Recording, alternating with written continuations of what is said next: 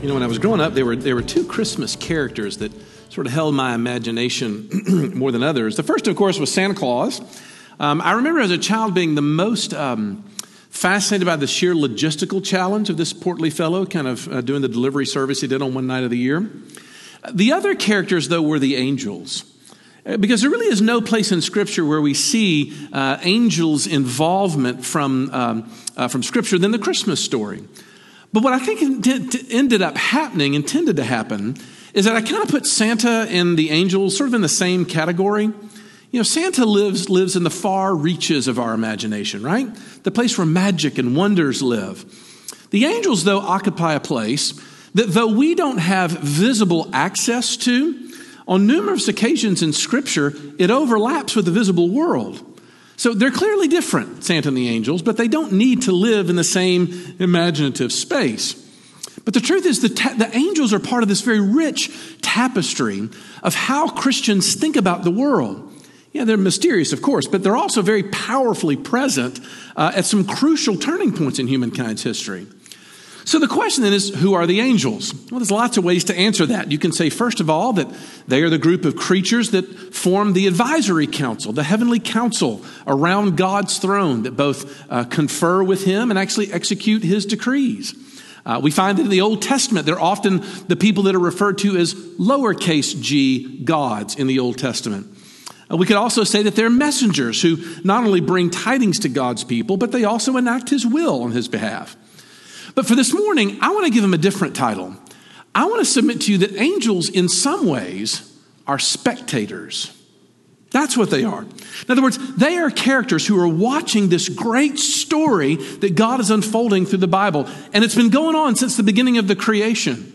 Uh, in Job 38, 4 through 7, we read that when God laid the foundation of the earth from the beginning, it says, quote, the morning stars sang together and the sons of God shouted for joy. It's almost like there's this heavenly bleacher set, right? Where God is displaying his wisdom and, and, and the angels are cheering him on as he does. Or maybe you're sitting in a, in a movie theater of some epic film and the angels are by each other, sort of elbowing each other, being like, oh, this is going to be good. That's the angels. But in the passage that we're looking at this morning, we get very specific information about exactly what it is that they love to watch. What is it that's captured them? Look at verse 12. Those who preach the good news to you by the Holy Spirit sent from heaven, things into which angels long to look. Think about that line. There is something that so fascinates and captivates the angels that of all their potential spectator sports, this is the number one. This is what they'd love to see the most. So, yeah, the angels are mysterious, but they're, they're not mysterious in what it is that motivates them to spectate. Because we get that very vividly in verse 10. Look what it says. Concerning this salvation, the prophets who prophesied about the grace that was to be yours. There it is. It is grace that fascinates the angels. And I don't think there's any more essential word to grasp what the angels are obsessing over than this word grace. And so much so that it is one of the Christian distinctives. Every other world religion is based on what you do. Christianity is something that you receive, it comes to you. You don't go and earn it. And so, am I right that I don't think Christians have many words that we have in our vocabulary that are more precious to us than that word, grace? And the reason is, is because we're in good company, because the angels love it too. And so what I want to do this morning is to try to unpack just what 1 Peter 1 says about what about this grace makes it so fascinating to the angels. So, three things this morning. First of all, I want to see grace anticipated. Secondly, grace declared. And then thirdly, grace scrutinized. Okay? So, grace anticipated. Look carefully at verse 10 again, because Peter talks about the prophets who prophesied about the grace that was to be yours, searched and inquired carefully. Now, look, Peter is giving us a wonderful hints to the orthodox view of the Bible. Because now we know how the angels came to appreciate the wonder of grace, they found it in the Bible. It was contained in the pages of Scripture. So much so that Christians have become used to saying that the gospel is what is contained in the Bible. We could even speak of the two simultaneously, can't we? There's often a misunderstanding, though, when people get to this point in the Bible because they don't understand what it actually is. Peter's stressing to us that there were human agents that were involved in the formation of the Bible. This is important to correct. Like, we do not believe in Christianity that God sort of, I don't know, zapped some people and they sort of magically started dictating the Bible to his people. No. The Bible didn't come about because these authors were, I don't know, in a trance, you know, and uh, something moved my hand. Boom, the Bible. No. When Peter says that these authors searched out what they were writing, it means that they were involved in the process. They were engaged in the writing of Scripture. They didn't lose control or cognition, far from it. It means that what they wrote bears the marks of their personality, uh, of their experiences, of their personal histories. It comes out in the writing of the Bible. So there's a very human element to Scripture. But on the other hand, it's also true that the entire process was overshadowed and overseen by the Holy Spirit so that it was ensured that what came out of them was what we can truly call God's very word. Peter goes on to sort of make this explicit in his second letter, right after 1 Peter, 2 Peter 1 21, when he says, For no prophecy was ever produced by the will of man, but men spoke from God as they were carried along by the Holy Spirit. Do you hear that balance there? Men spoke, right? It was their thoughts, it was their history, their experiences. But as they did, they were carried along by the Holy Spirit, overshadowing it all. Now, it's okay to be thinking to yourself, who cares? And what does this have to do with the angels? Well, look at verse 11. These men were inquiring what person or time the Spirit of Christ in them was indicating when he predicted the sufferings of Christ and the subsequent glories. Look, Peter's clearly saying that what was motivating these writers, the prophets, was that they saw Jesus. And it was the Holy Spirit that was helping them see it this way. One commentator put it this way Jesus is not simply the one of whom the prophets speak, he is the one who speaks through the prophets. The prophets spoke as they were moved by the Holy Spirit. The Spirit of God who inspired them is the Spirit of Christ. Like it says in Revelation 19:10, the testimony of Jesus is the spirit of prophecy. You see the connection? Okay, now put all those pieces together. That means that the angels were fascinated by grace because all of it met in the person of Jesus. It is Jesus ultimately that holds these people's attention. And what that means is, is that when you look at the whole story of the Bible that the angels are watching, it's all about Jesus. Sinclair Ferguson did a sermon on angels a while back that I listened to in prep for this, and he said this He said, The angels recognize that something is about to happen. They hear the Father say to the Son, Go. The Son says, I'm going. The Holy Spirit says, I'm going with you. But then God says to the angels as well, Go when he's born. Go to him when he's finished being tempted by the devil. Go to him in Gethsemane when he's facing the terror of death.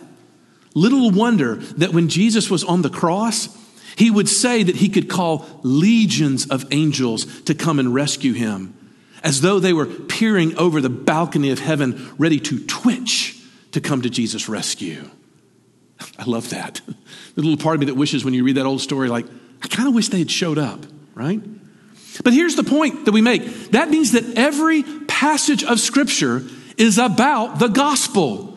We can talk about the Bible and the gospel simultaneously, they're the same thing. Jesus is the point of the law, He is the point of the prophets. He is the fulfillment of the law code. Jesus is the true king that King David only foreshadowed. Jesus is the personification of wisdom that comes to us in the poetry books of the Old Testament. In other words, once you start to read the Bible as if it's about Jesus, you'll find it come alive in a way in which it never could before. It's endlessly rich because it's a bottomless well of insight about Him. And the angels are wondering and gazing and fixated on it. So that's the grace that was anticipated in Scripture, first of all. But secondly, we see a grace declared. There's a vital aspect of the gospel that I think often gets missed, um, especially by the people who, who, who study it the most oftentimes. And that's this. Look at verse 12 again. It was revealed to them that they were not serving themselves, but you in the things that have now been announced to you through those who preach the good news. All right, highlight that word good news because that's the same word that we have translated elsewhere in the New Testament as gospel. That's what good news is. But look at how Peter phrases it. He says, the things that were announced to you. It's really interesting. If you literally translate that word announced, you could translate it as angeled you. in other words, an angel is one who came with an announcement. An angel comes to sort of bring news, he brings a report. And this is so hard to grasp oftentimes because the gospel is first and foremost that. It's a report, it's a declaration. I heard one preacher put it this way the gospel is good news, it's not good advice. But it seems like the inertia of our souls, we want it just to be good advice. That's what we want. You know, look, think about it. In ancient Near Eastern history, we have some writings that show that a messenger, an angelos in Greek, was actually uh, paralleled by what was known as the town crier, the herald, right? That's how you got news. He would come into town and say, Hey, good news, something has happened. But of course, one pastor said the heralds did not come into town just to give advice. The heralds didn't stand up and say, Hey, good news, uh, diversify your portfolio.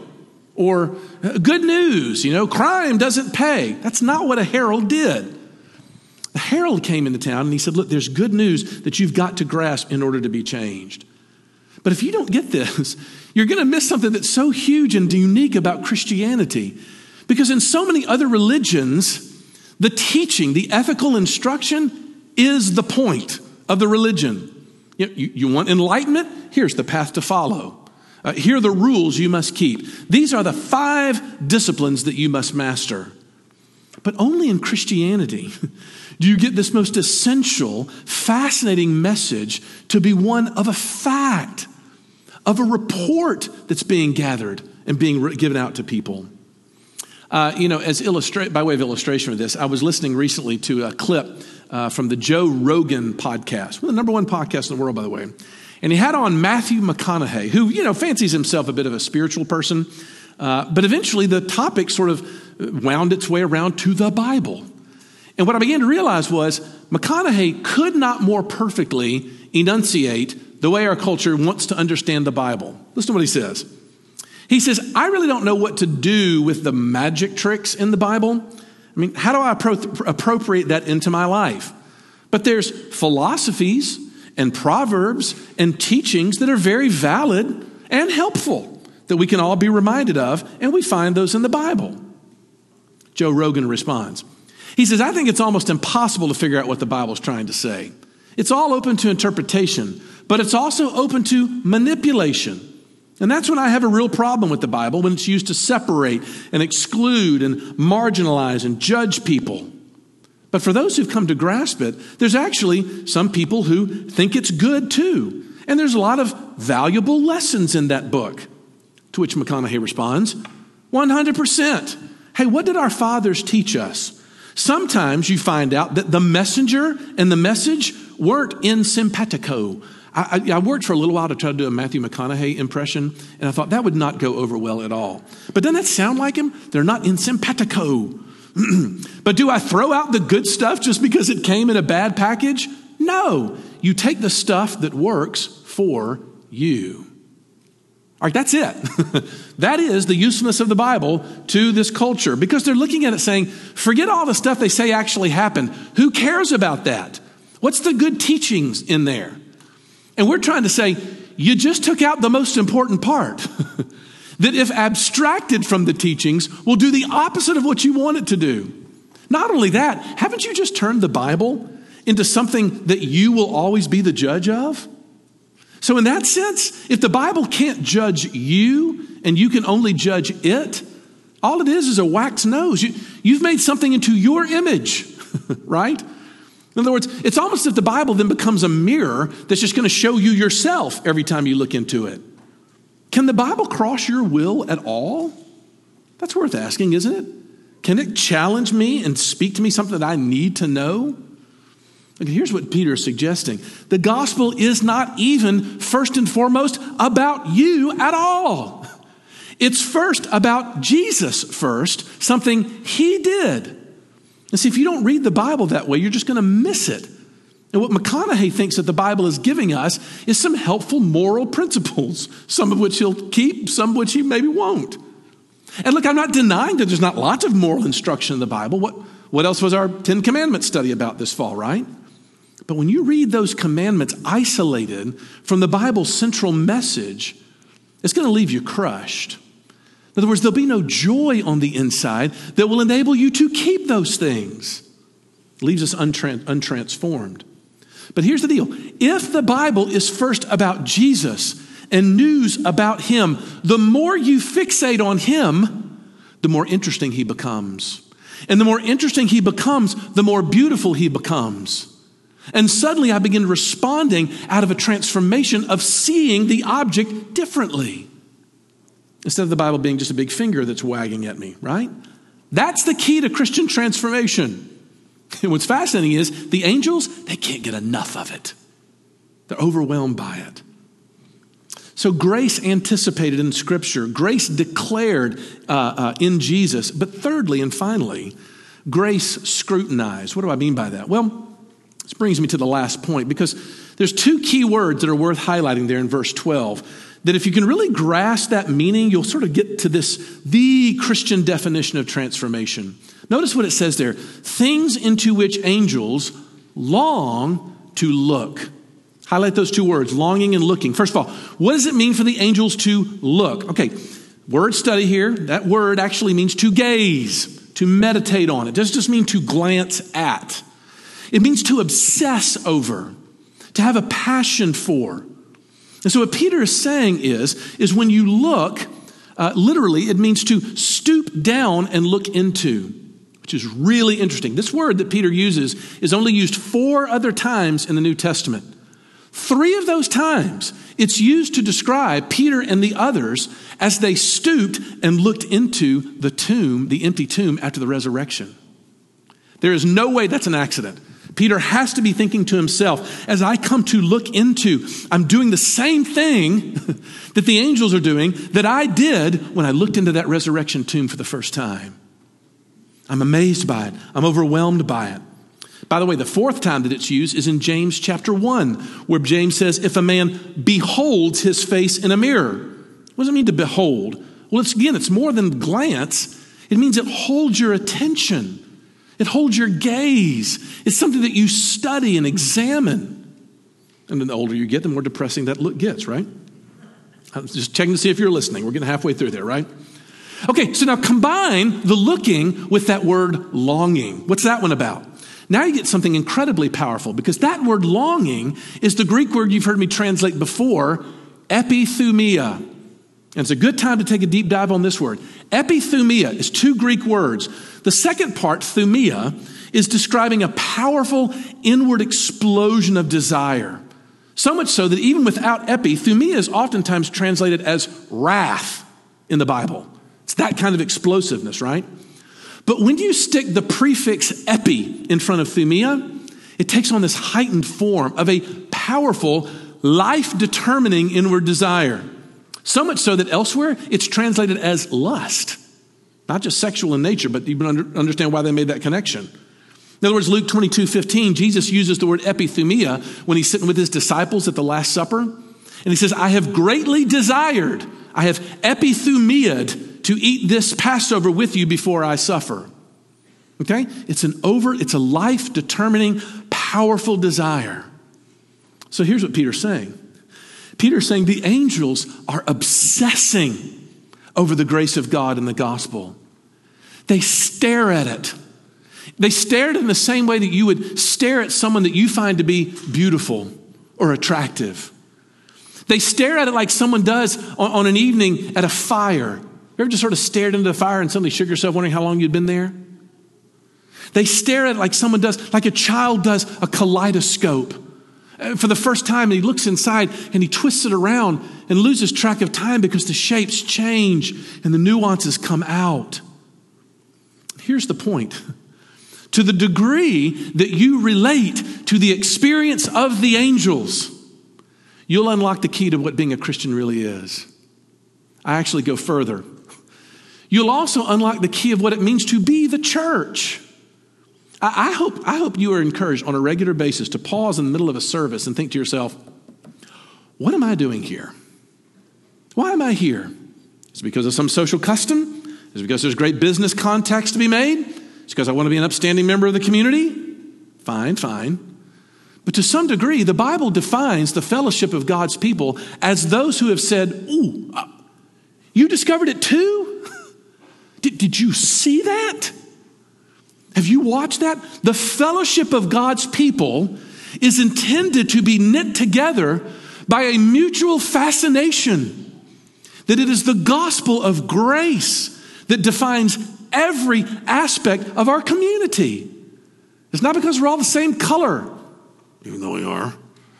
It's not because we're all socioeconomic class matching, even though we are. It's because we all found out that there was something transfixing in Jesus. And we're hoping he transforms us into a community that doesn't look as uniform as it might look right now, right? We long for that transformation. But here's the deal you start to quiz people for exactly what it is that motivated them into the kingdom, and you get all kinds of different answers. For some people, I heard one preacher break it down this way. He said, for some people, they embrace what we might call the information view of Christianity. That is, I'm a Christian because I've subscribed, I don't know, in some semi official way to a set of teachings in the Bible. Those are my views. So, of course, I'm a Christian, right? But here's the deal that doesn't come anywhere close to containing what Peter's talking about here. The second kind is what we might call the ethical people. They look and they say, well, you know, the ethical code that is given to us in the Bible, that's my ethical code. And so, there, of course, I'm a Christian. but here's the deal that doesn't come close to be big enough to what Peter's talking about. Thirdly, there's some people that go with what we might call the mystical view. The mystical view basically says, I had an experience in my past that I can't explain. Something overwhelming happened, and I had an insight, an experience, a power encounter, and that's what made me a Christian. But y'all, even those highly subjective experiences, that's not what the angels are doing. The angels are longing for this. They look into this, they gaze at this, they are endlessly fascinated by it. And it's so funny, though, how we betray this in the way that we talk. When I was on campus for years, I used to hear students say things like, Oh, goodness, are we going to talk about this again? I already know all this. I've already gotten all this, which is, was always sort of funny because even when you began to quiz them on the, the most basic aspects of the doctrines of grace, they came up short almost all the time. But here's the deal a Christian never says that. We're going to talk about grace. Look, I know all that. Look, I'm looking for the advanced stuff. I'm looking for the, for the extra sort of uh, uh, lessons out there that'll, that'll really bring me into true Christian discipleship, real transformation. But here's the thing the angels haven't gotten tired of looking at that yet. They've come to see that this, this multi-dimensional nature of the gospel that has endless insights into our character. One commentator said, Have you discovered the bottomlessness of the gospel? Well, if we haven't, it means we probably have a very light view of grace. See, this is the deal. We look and we can say, oh, grace, grace, grace, blah, blah, blah, blah. Whoa, whoa, whoa, whoa. What do you think that grace is? I would argue that for most of us, our, our initial conception of grace is what we would describe as unconditional love. I'm so grateful for the, for the love that the Father bestowed upon me as a, as a, as a poor person. And, and there's a measure of gratitude that comes out of someone being kind to me, but it's mostly sentimental, isn't it? But that's not the kind of grace that we're talking about in the Bible. The Bible does not teach God's love for us as being unconditional. It actually teaches it as being contra conditional.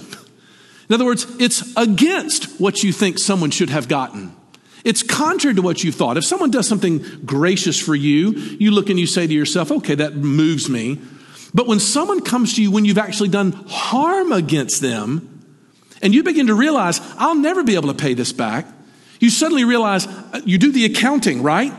And you realize the numbers are too big now. I'm too far. When that kind of person shows you grace, you will know. When you get grace from someone who owes you opposition, or speaking, speaking wider terms, who owes you litigation, how about that?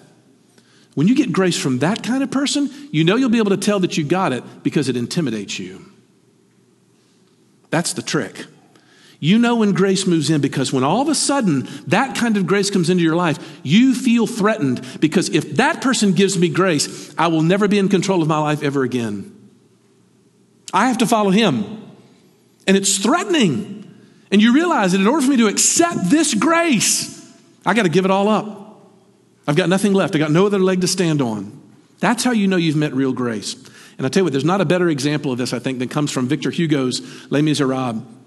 Where in the opening parts of the story, when you have the hero, Jean Valjean, having escaped from prison, is taken in by a kindly priest. And Valjean, sort of going back to his old ways, uh, steals one of the priest's candlesticks and makes off into the night. But of course, he's quickly captured by the authorities who drag him back to the priest and say, Who is this guy? If you know anything about the story, the priest looks at him and goes, Oh, no, no, no, of course I gave him that candlestick. Hey, Jean, you forgot the other candlestick that I gave you as well. And all of a sudden, you begin to realize that priest did not just give him some sort of love and affection, he gave something to someone who deserved the opposite.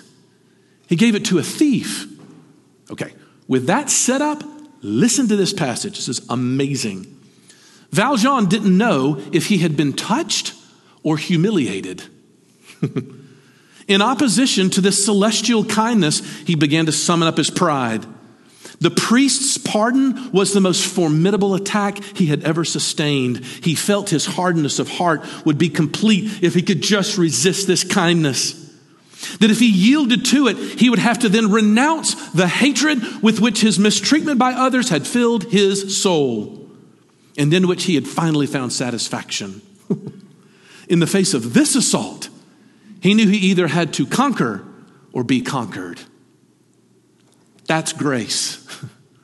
You know when grace has gotten into your heart, and when God begins to open up and show you the parts of yourself that you're not proud of, and it happens over and over and over again. And we sing, If thou hast drawn a thousand times, O Lord, draw me again. And He does. In the face of that grace that is so undeserving, what you begin to feel is your autonomy slipping away. I can't be in control of my life. I can't just walk away from this. And it is crazy threatening. To be honest with you, it takes a ton of faith to turn your life over to Christ. Because you simultaneously, like Valjean, you feel both touched and humiliated at the exact same time. That's the paradox of grace. Here's the crazy thing it never gets old, at least not to the angels. Why? Well, because even though they're greater in power, God's people are greater in privilege. How? Well, because we have something the angels don't have. Jesus did something for his people that he never did for angels. We know this.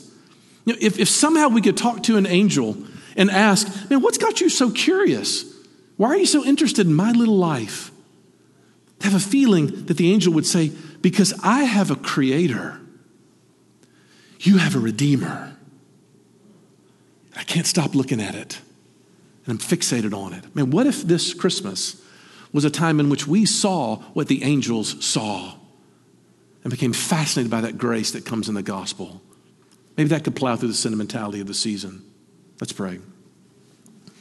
Lord Jesus, it's not just sentimentality, it's also loneliness for many of us. Many of us have mourned the fact that we won't be able to have access to our families in the way in which we had hoped we would, in the way in which we normally would. So we ask that you would, in these last few moments before we close our worship, inhabit our praise, that we would hear the words that the angels, the angels scream, Hark! There's, there's glory that has come to earth, and it's come to a newborn king. And so, Father, we pray that as those notes and words leave our mouths, they would transform us as they do and make us into a people who are incredibly threatened, but also incredibly comforted by a grace that's going to change us. Would you do that in this season? we ask it all in Jesus' name.